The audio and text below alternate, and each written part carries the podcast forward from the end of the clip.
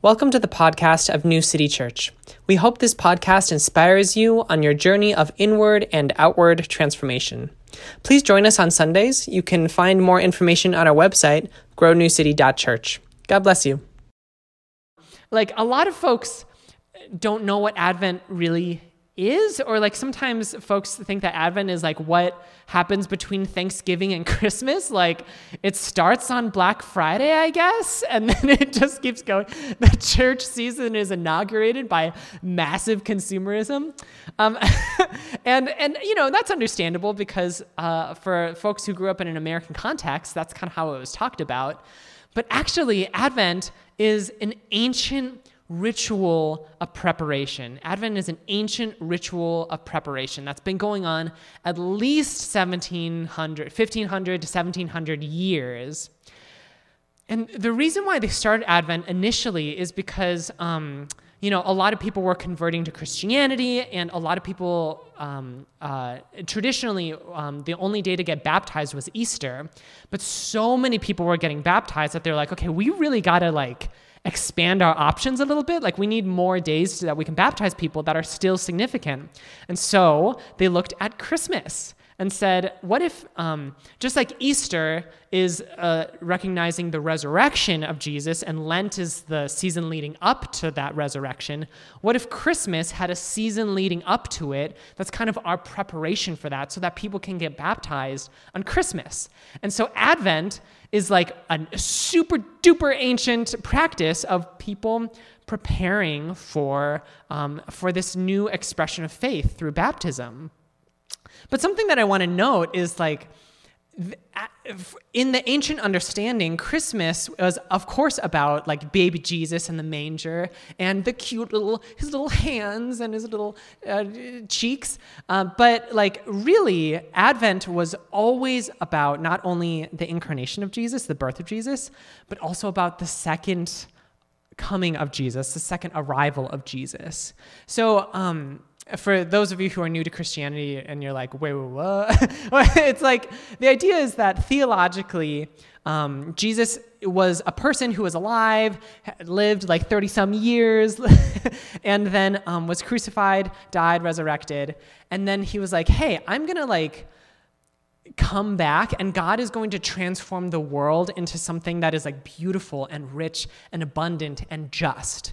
And so Christians for the past 2,000 years have been like, okay, we are keeping our eyes trained towards not only like how God is meeting us in the present, like how we encounter the Spirit and the sacred moments in our lives, but how we can prepare for a new world. Like Christians have always been a revolutionary people because Christians have always been challenged to imagine a world that is fundamentally different by being like so abundant and just and whole, where everyone's needs can be met, where every tear is dried, it talks about in the scripture, where the streets are paved with gold and, and there's music. Like that's that's what that's the earth that that God longs for in our current existence. And like that's what Christians are trying to prep for. And so Advent is a season of preparation, but not just like preparing to give each other gifts or to, to, put up lights.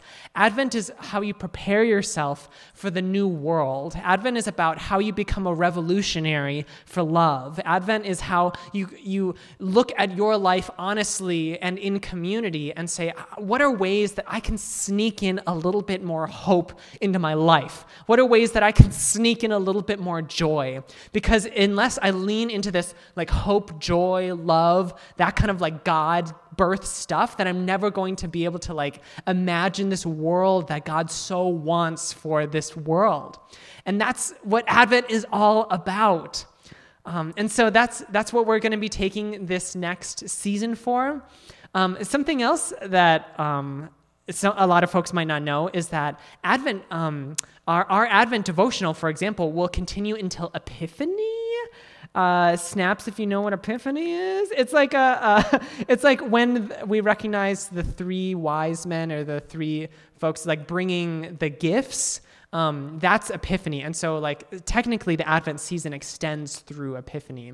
It's a, it's a very significant holiday especially in central and south america And so, um, so this is kind of our, our preparation season, and we're doing it together as a community because this is the type of work that you can't just do by yourself. Um, like, there's no one player mode in Christianity. if you're going to be a Christian, like it, it's like a it's a multiplayer situation. Speaking of multiplayer, um, so I was, um, uh, you know, like a lot of people, uh, I'm fully vaccinated, my boyfriend's fully vaccinated, and we're like, do you want to like have someone over, like into our space where we breathe? and, and I was like, do you want to have? And we're like, I think, I think, I think okay, we're gonna try this because we're, we're gonna remember how to do this. And I just like, okay, so admittedly, um, hospitality is not my most intuitive spiritual gift. Okay. Um, I like for those of you who remember the early days of planting New City Church, I burned a lot of lasagna uh, while people were sitting idle in my living room. Like hospitality is not always how I intuitively think, and especially after the pandemic, I'm like. I don't know how to do this. And so I just kind of went around and was like, what do, what do you do to be hospitable? Like, and so I started like dusting like the insides of drawers and like looking around like I don't I don't know like cleaning the bottoms of the shoes in our apartment. And I'm like Brian I don't know how to I don't know how to do this. Like how do you people again? Like does anyone remember how to like interact with humans in like a like a ongoing like conversational way not just like like trying to avoid people in Trader Joe's with your cart. Um, and I was like, how do you, so how do you, how do you people again? And um, Brian, who is more spiritually gifted in hospitality, was like, um, Tyler, as he like slowly was like, just put down the shoes. You don't need to, you don't need to clean the bottom of the shoes. You don't need to dust anymore.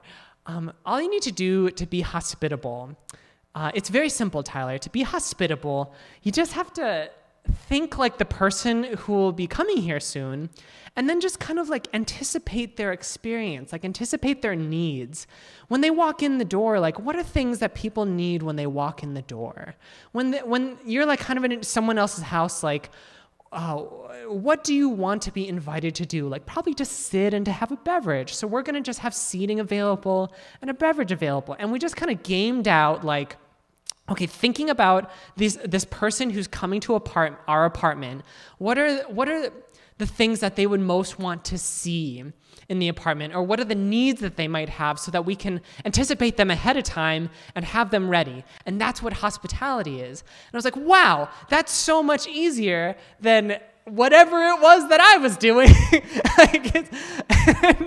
I just thought that was so helpful and so applicable to this season of Advent, which is like this season where we're trying to be hospitable to the coming of Christ, hospitable to the birth of Jesus, but also this like this new world that is emerging. We're trying to be hospitable to the revolution.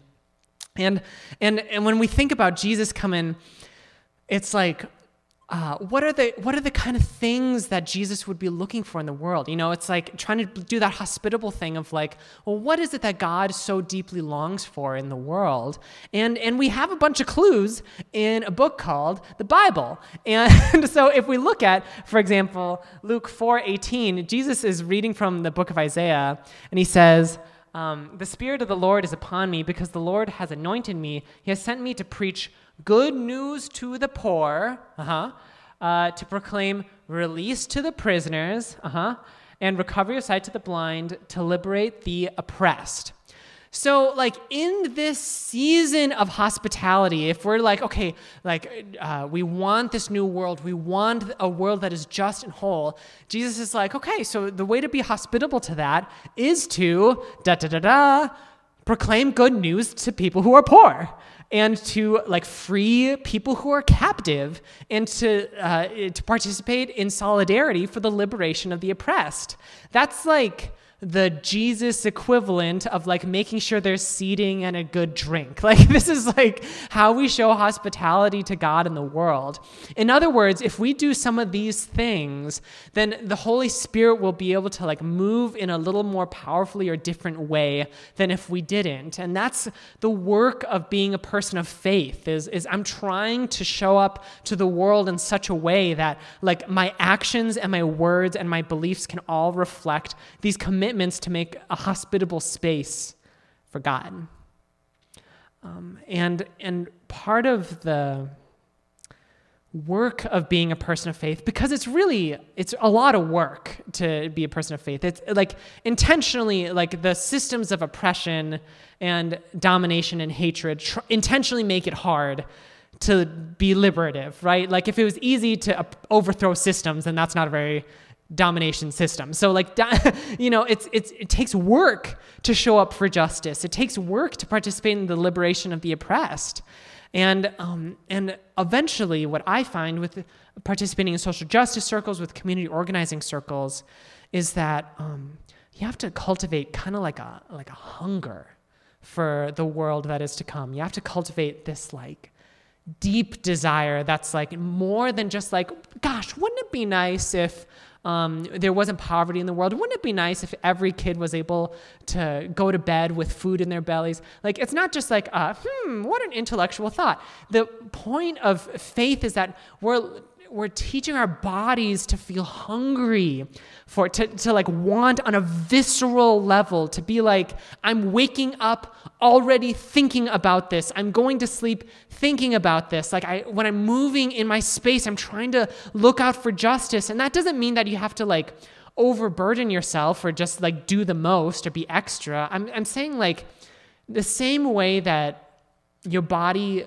tells you when you want water and then you go drink water is what your soul tells you about justice. Like your soul, through the practice of faith, just eventually is like, this is the world that I want, and I want, and I want it so badly that I'm going to just keep sending you cues until like we see a little bit more justice. And that's like the root of real joy. That's that's the cause of real peace when we can see how the deep longings of our soul are translating into a transformed world.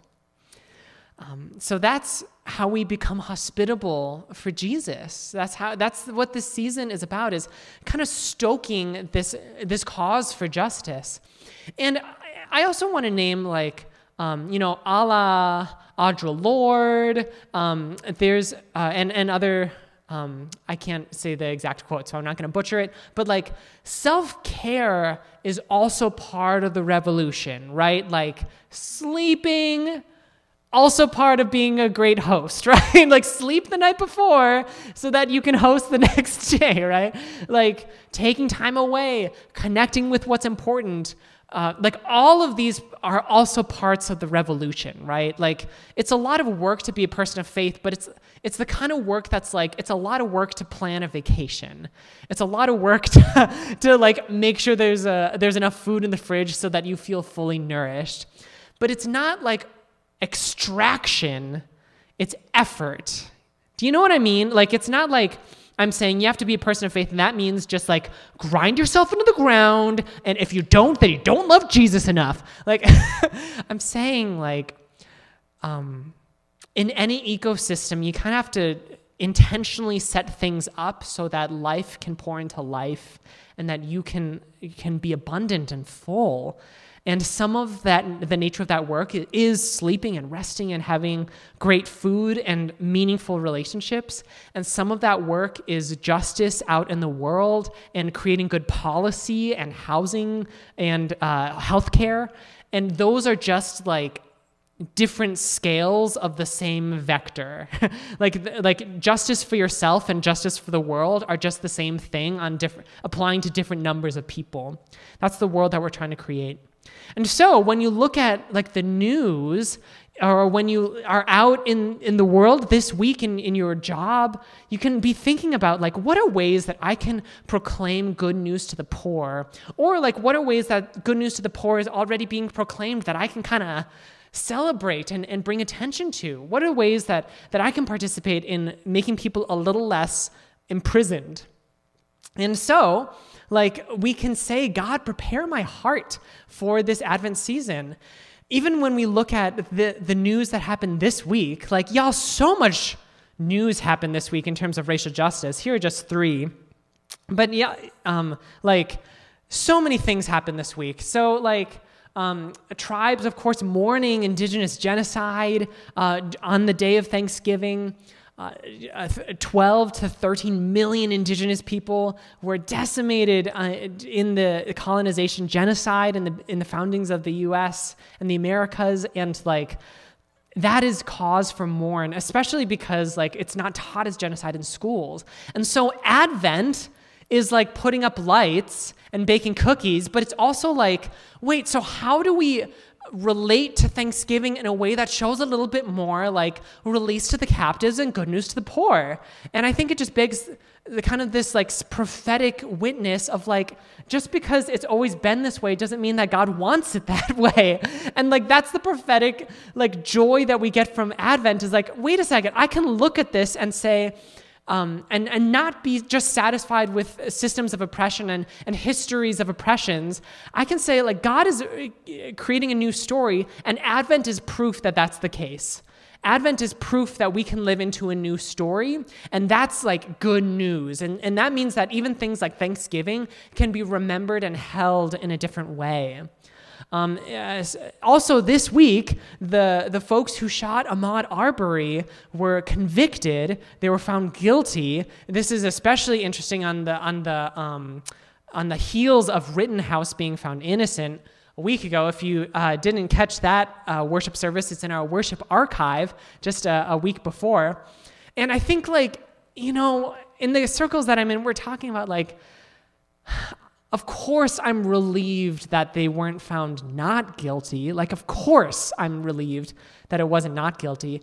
But also, like, I don't believe that a guilty verdict is the fullness of creating a transformed society.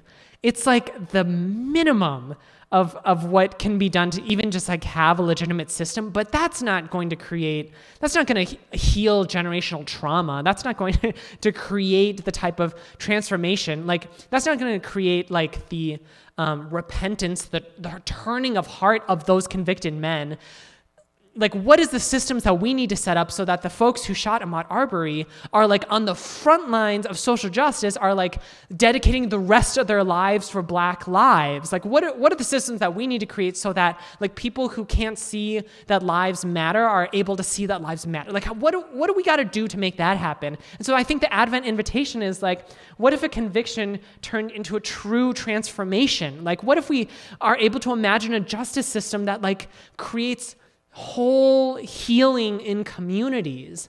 And Advent allows us to live in kind of the, the paradox of like, yes, I am glad that they weren't found not guilty.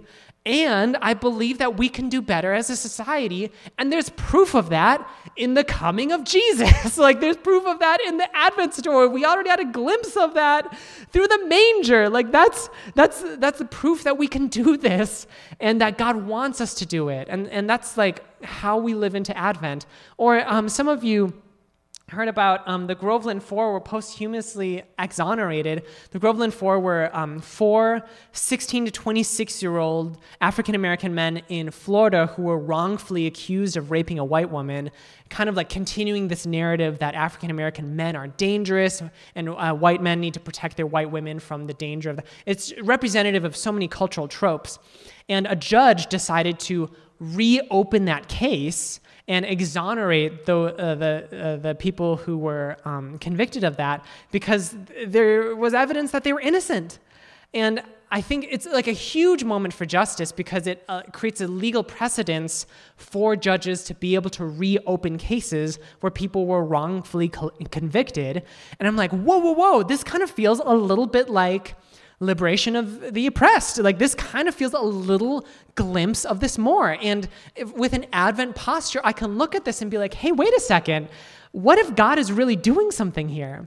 And that's beautiful. And, and I think it begs the question of like, what if we healed our ancestral traumas? Like, what if we were able to, even posthumously, create ways for our society to liberate folks.